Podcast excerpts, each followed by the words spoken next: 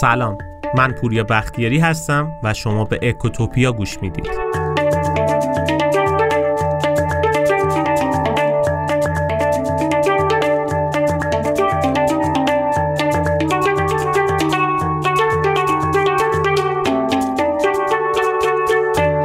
توی اپیزود اول ما راجع به انگیزه تقلب حرف زدیم. اونجا حرف اصلیمون این بود که آدما به انگیزه هاشون جواب میدن. یعنی انگیزه تقلب باعث میشه که آدما متقلب بشن. از طرفی به تاثیر محیط هم خیلی اشاره کردیم. اینکه محیط بد می‌تونه بهترین آدما رو هم بد بکنه. به خطا وادارشون کنه. سیستم خوب آدمای بد رو هم وادار می‌کنه که کارهای خوب انجام بدن. یا مثلا گفتیم وظیفه یه حکومت یا یک سیستم اینه که بیاد انگیزه ایجاد کنه برای آدما که کارهای اشتباه رو کمتر انجام بدن و دچار انحراف نشن. اما این فقط تاثیر محیطه و انگیزه های بیرونیه که باعث میشه ما به بدی رو بیاریم و اخلاقیات رو زیر پا بذاریم. امروز می‌خوایم از یه بود دیگه به این قضیه نگاه کنیم. می‌خوایم راجع به انگیزه های درونی صحبت بکنیم. اینکه چی میشه آدما دست به تجاوز، دزدی، قارت، قتل یا خیلی کارهای اشتباه دیگه می‌زنن؟ یعنی چجور ممکنه یه آدم بیاد خودشو قانع بکنه که به هم نوع خودش یه ظلم بزرگ بکنه؟ حالا این ظلم می‌تونه کوچیک باشه مثل خوردن حق کارمندمون یا می‌تونه خیلی بزرگ باشه مثل تجاوز و دزدی یا خیلی بزرگتر مثل اتفاقاتی که دیدیم تو جنگای جهانی میفته کشورها غارت میشن آدمای بیگناه کشته میشن. جدی به این فکر کردید چجوری میشه که یه سری آدما عضو گروههایی مثل داعش میشن و حاضرن بزرگترین جنایاتو بکنن؟ به راحتی سر آدمای بیگناه رو ببرن. بقیه رو بکشن. حتی انقدر به این کار غلطشون باور پیدا می‌کنن که حاضرن به خودشون دینامیت و بمب ببندن و عملیات انتحاری انجام بدن. امروز می‌خوام راجع به همین صحبت کنم. اینکه چی میشه آدما بی وجدان میشن. چطوری میشه وجدان رو پایین گذاشت و بدترین کار رو انجام داد.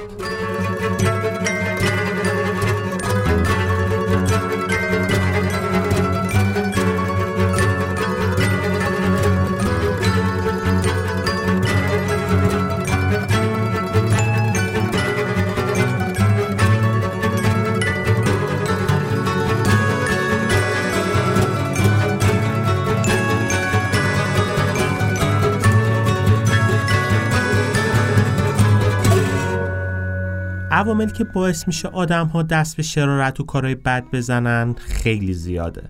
به چند تا از مهمتریناشون امروز اشاره می‌کنیم. کلا ما وقتی می‌خوایم به یه هدفی برسیم مخصوصا اگه هدف مهمی باشه که خیلی دوستش داشته باشیم و بهش باور داشته باشیم حاضریم خیلی کار رو بکنیم.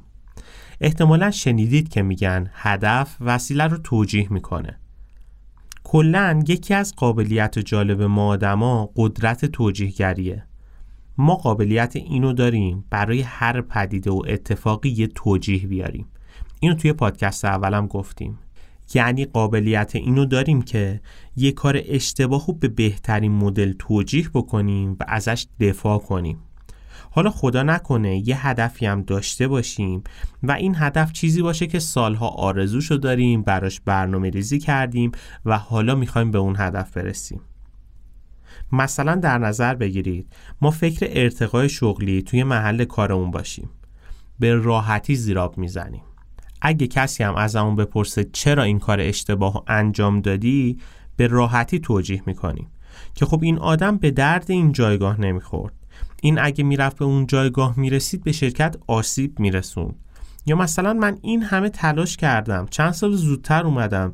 چرا باید بذارم ثمره تلاشم و یک نفر دیگه ازش استفاده بکنه؟ این مدل توجیه کردن و باعث میشه ما کنترل درونیمون رو غیر فعال بکنیم. یعنی چی؟ یعنی غیر فعال شدن این کنترل درونی باعث میشه ما به هزاران کار نادرست دست بزنیم. و به بهترین مدل از کارهای نادرستمون دفاع کنیم. وجدانمون رو نادیده بگیریم. بتونیم خیلی راحت کار اشتباه انجام بدیم. قتل بکنیم تجاوز بکنیم دزدی بکنیم کارهای اشتباه بزرگی انجام بدیم. بدترین مدل این توجیهگری هم توجیهگری اخلاقی و مذهبیه. واقعا این مدل توجیه توجیه خطرناکیه. انقدر این مدل توجیه قدرت داره که می‌تونه حتی کارهای بد اشتباه ما رو هم خوب جلوه بده. مثلا من یادمه چند سال پیش یه نفر رو گرفته بودن که ده ها زن فاحشه رو کشته بود. این آدم می‌رفت با زنای فاحشه قرار میذاشت موقعی که تنها می‌شدن اون زنا رو میکشت. وقتی که دستگیرش کردن ازش علت و پرسیدن خیلی از کارش راضی بود و به کارش هم افتخار می‌کرد. کوچکترین پشیمانی تو چهره این شخص نبود. چرا افتخار می‌کرد؟ چون می‌گفت دارم به جامعه کمک می‌کنم با پاکسازی این مدل آدما.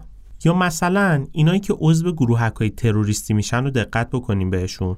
این آدما شستشوی مغزی داده میشن. یعنی انقدر با این آدما حرف می‌زنن توجیهشون می‌کنن که هدفشون رو مقدس می‌دونن. به راحتی آدم می‌کشن بدون اینکه عذاب وجدانی داشته باشن. اصلا اون کارو کار خیلی خوبی می‌دونن.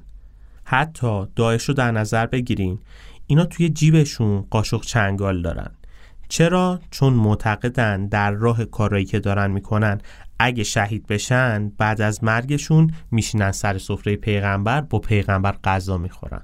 ببینید شستشوی مغزی تا کجا پیش رفته. اخلاق و مذهب واقعا حساسه. و اگه توجیهگری توی این دو مورد در راستای اتفاقات بدی بخواد انجام بشه فاجعه به بار میاره. نتیجهش میشه به وجود اومدن یه سری ایدئولوژی مثل داعش که خیلی هم خطرناکه.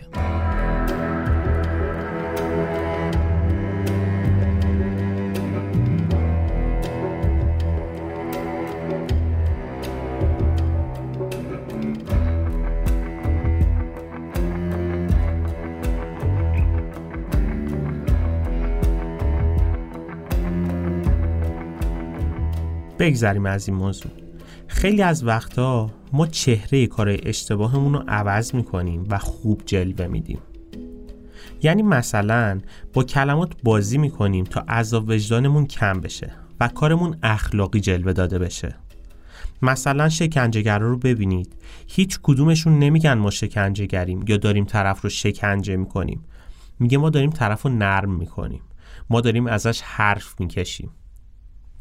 یه کاری می‌کنیم سر حرف بیان. یا مثلا همون قاتلی که مثال زدم فاحشه ها رو میکشت نمی‌گفت قتل می‌کنم. می‌گفت دارم جامعه رو پاکسازی می‌کنم. همون جوری که هیتلر هم همین عقیده رو داشت. هیتلر معتقد بود کشتن و قتل عام یهودیا پاکسازی اروپاست. تغییر این مدل کلمه ها تاثیر خیلی بزرگی داره. قبه اون کار بد و میریزه.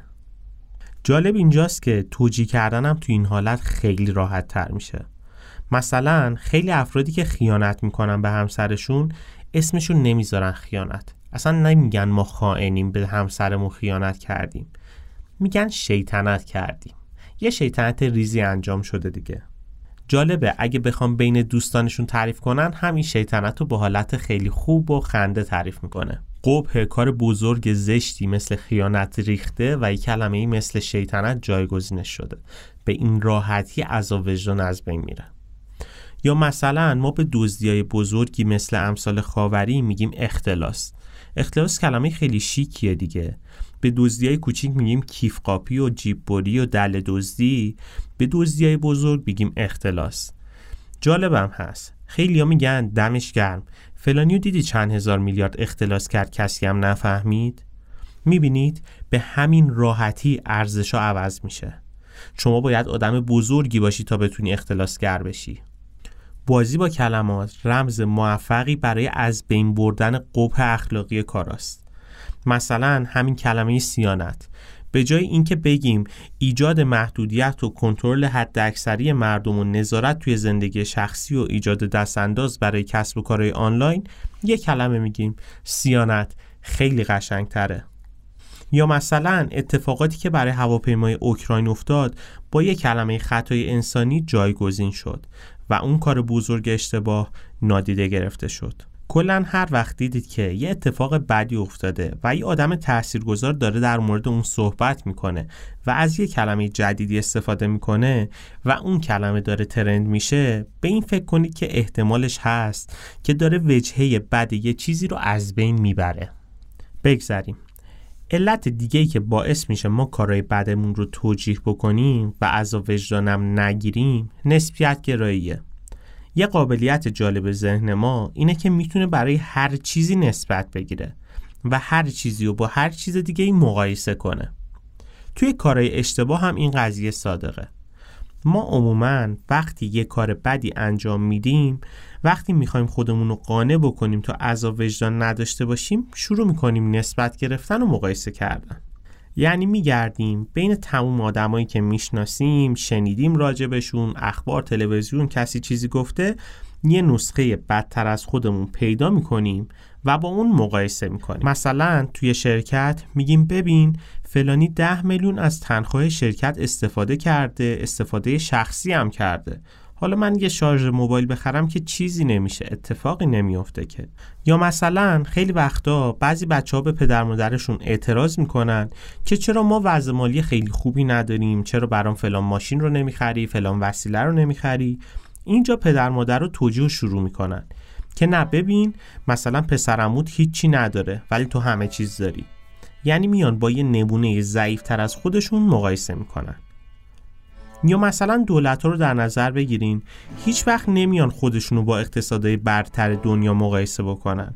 همیشه مثال می‌زنن از کشورهای ضعیفتر و اینطوری عملکرد ضعیفشون رو توجیه می‌کنن.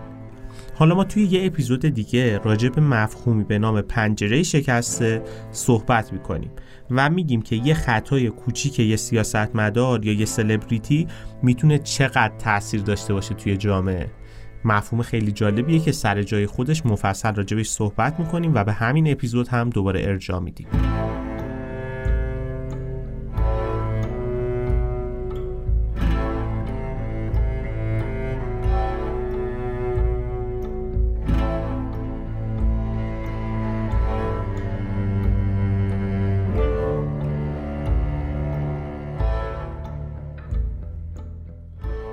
عامل تاثیرگذار دیگه گردن نگرفتن مسئولیت. بزن با این مثال بگم. خیلی وقتا آدما برای کمتر شدن حس عذاب وجدانشون سعی می‌کنن بگن این تصمیم تصمیم ما نبوده. ما فقط مجری بودیم. معمورم و معذور. در نظر بگیرین مثلا من یک روزنامه نگار اقتصادی هم حالا نشریه میاد از شرکت X پول می‌گیره که شرکت وای رو وارد حاشیه بکنه. یعنی بخواد این رو از دور رقابت خارجش بکنه. به من روزنامه نگار میگم این ما حقوق تو دو برابر می‌کنیم ولی این خبر رو این مدلی که ما میگیم کار کن. من خبرنگار پول می‌گیرم و این کارو می‌کنم. می‌دونم با این کار من احتمالا شرکت وای چند ماهی تعطیل میشه. دیویس نفر پرسنلم چند ماهی حقوق نمی‌گیرن. ممکنه شرکت اصلا ورشکست بشه و نتونه ادامه بده و دچار مشکل بشه مشکلی که قابل جبران هم نیست. ولی من توجیه میارم.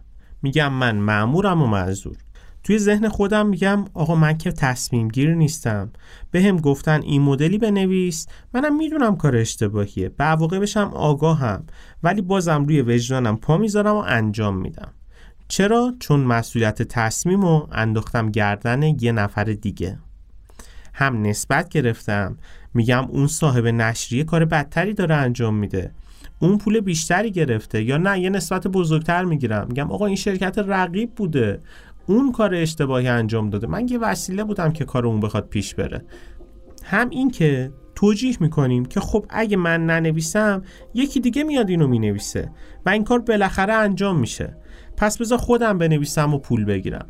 خیلی از مواد فروش ها رو باشون صحبت بکنی صحبتشون جالبه. بهشون میگه آقا این کار کار اشتباهیه.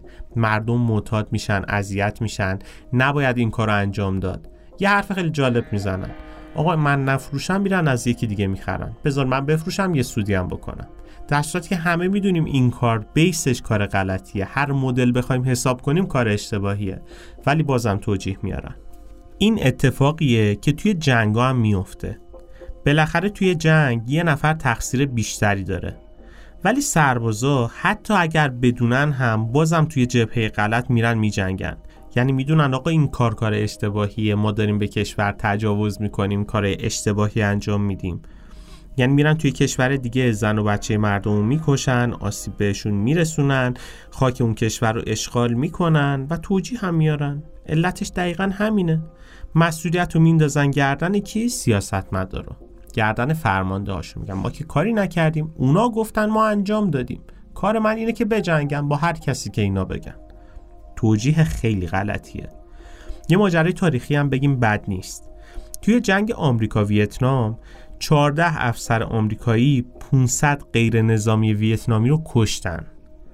وقتی که محاکمه شدن این افراد در دفاع از خودشون گفتن مسئولیتی گردن ما نبوده. تصمیم رو مافوق ما گرفته. ما کاری نبودیم ما فقط مجری بودیم انجام دادیم. و البته نکته جالبش هم اینه که بعد از این دفاعی رفع اتهام شدن و همشون آزاد شدن. این مدل توجیهگری توجیهگری خطرناکیه. ما اگر جایی هستیم که دارن کار اشتباهی انجام میدن نباید بگیم به من ربطی نداره. نباید بگیم آقا اونا دارن اشتباه می‌کنن. من که کاری نیستم نه. دقیقا من هم مسئولم. شاید کار ساده ای که بشه انجام داد اینجا اینه که آقا محیط رو ترک بکنی. اون کاری که میگن رو انجام ندیم.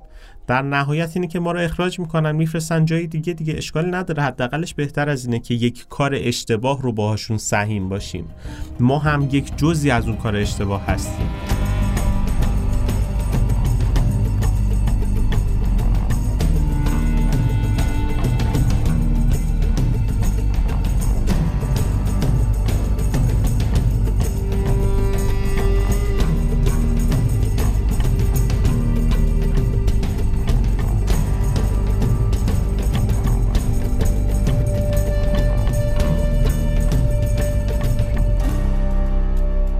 بحثمون دور نشیم یه عامل دیگه که باعث میشه ما عذاب وجدان کمتری بگیریم موقع کار اشتباه اینه که بیایم شن و شخصیت طرف مقابل و یعنی کسی که داریم بهش ظلم می‌کنیم و بیاریم پایین.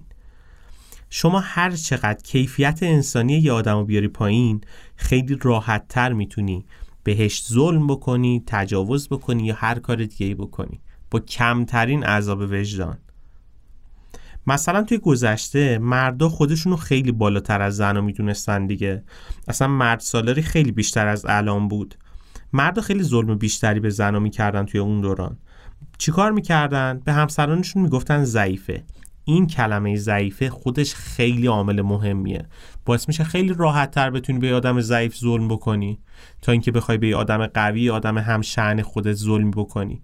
توجیهش هم توجیه راحت تریه از وجدان هم از وجدان کمتریه.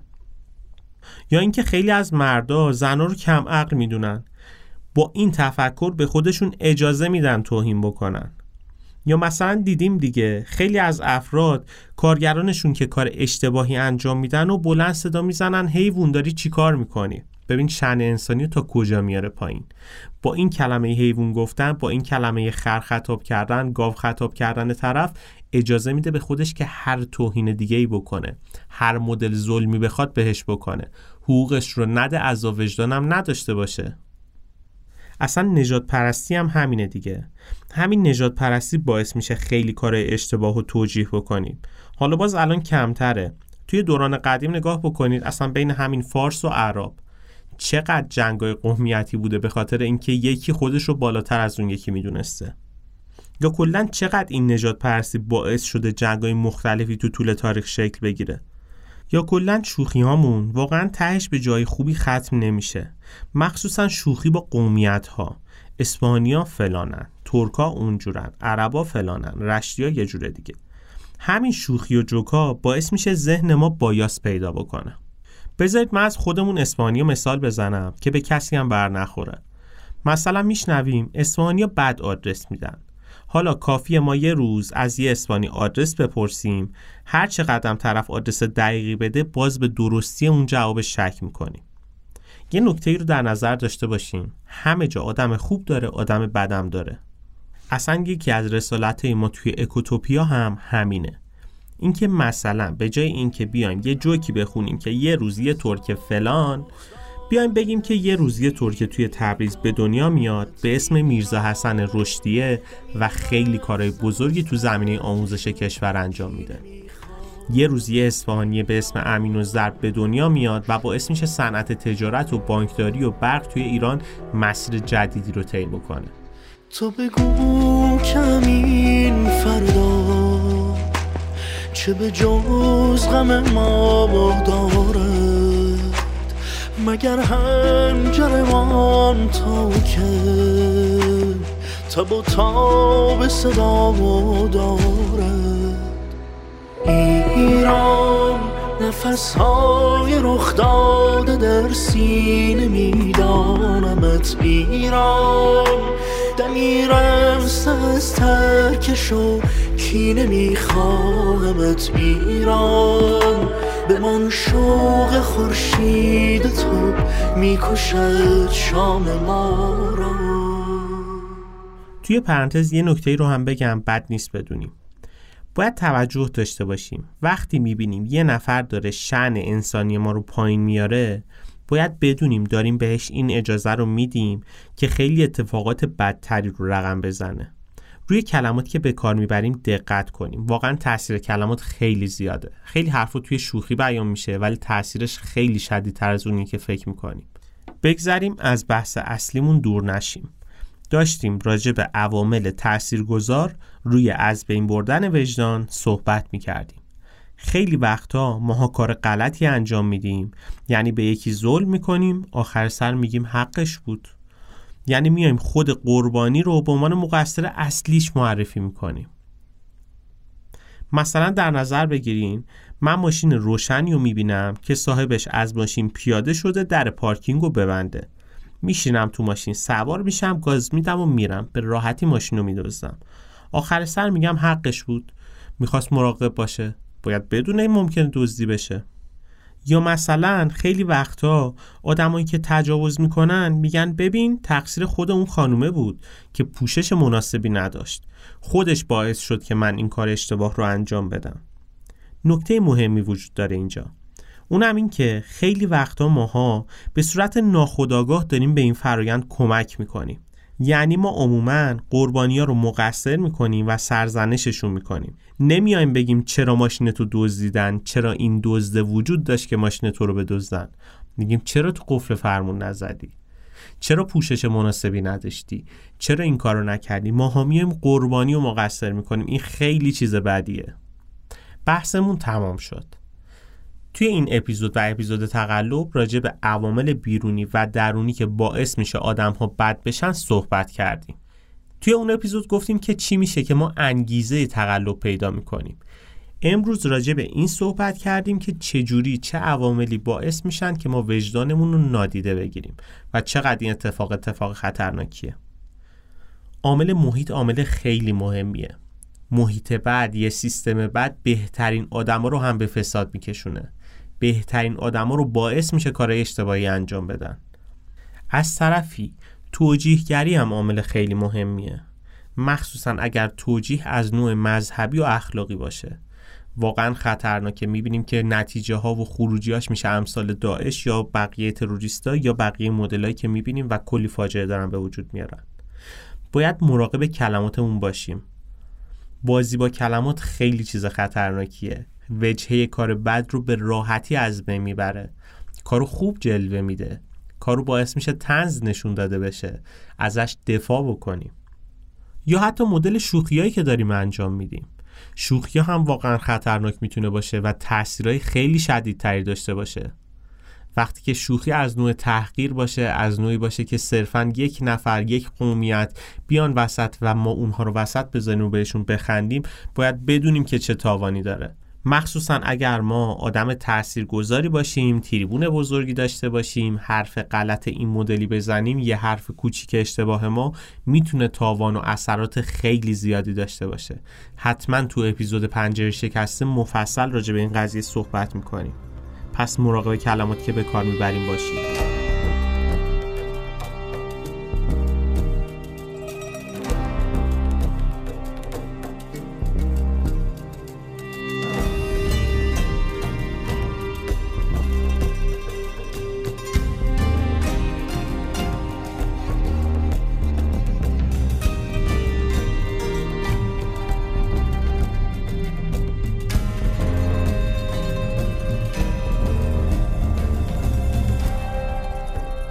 مورد دیگه این که کار بد بده. حالا می‌خواد هر کسی باعث این کار شده باشه. می‌خواد هر چیزی باعث شده باشه که این کار بد شکل بگیره. از هر کسی دستور گرفته باشیم. کار بد بده. مقایسه باید حواسمون باشه انجام ندیم دیگه.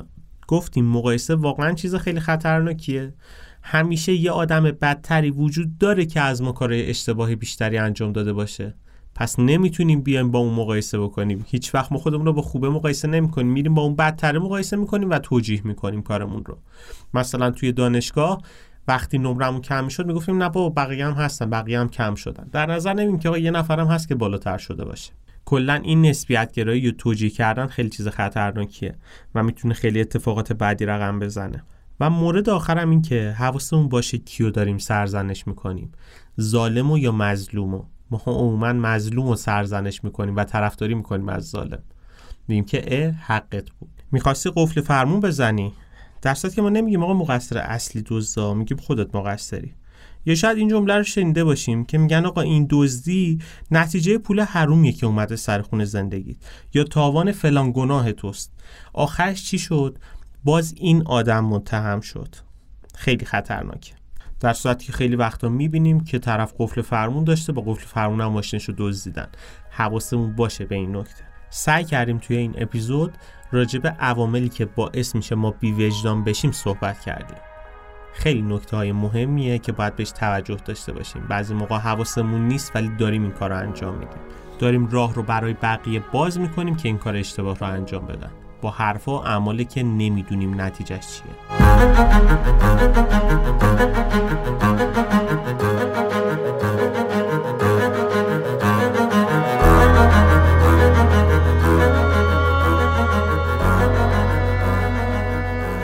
خیلی ممنونم از اینکه تا این لحظه با ما همراه بودید. اگه اپیزود امروز رو دوست داشتید لطفا با دوستانتون به اشتراک بذارید و از ما حمایت کنید. این بهترین دلگرمی برای ماست. توصیه می‌کنم به سایتمون هم حتما مراجعه بکنید. سایت اکوتوپیا داتایار لینکش توی توضیحات موجوده. اونجا بیشتر از هزار تا مقاله و مطلب علمی وجود داره که سعی کردیم به زبان خیلی ساده بیان بکنیم که شما بتونید بهتر با این مسائل اقتصادی و مدیریتی و مسائل سیاسی روزمره آشنا بشید و ازش استفاده بکنید. علاوه بر این توی سایت ما معرفی کتاب و نقشه راه هم گذاشتیم. برای کسایی که به مطالعه بیشتر علاقه دارن. دوست دارن یه مسیر مطالعاتی رو طی بکنن. کلی دوره آموزشی هم اونجا هست که می‌تونید ازش استفاده کنید.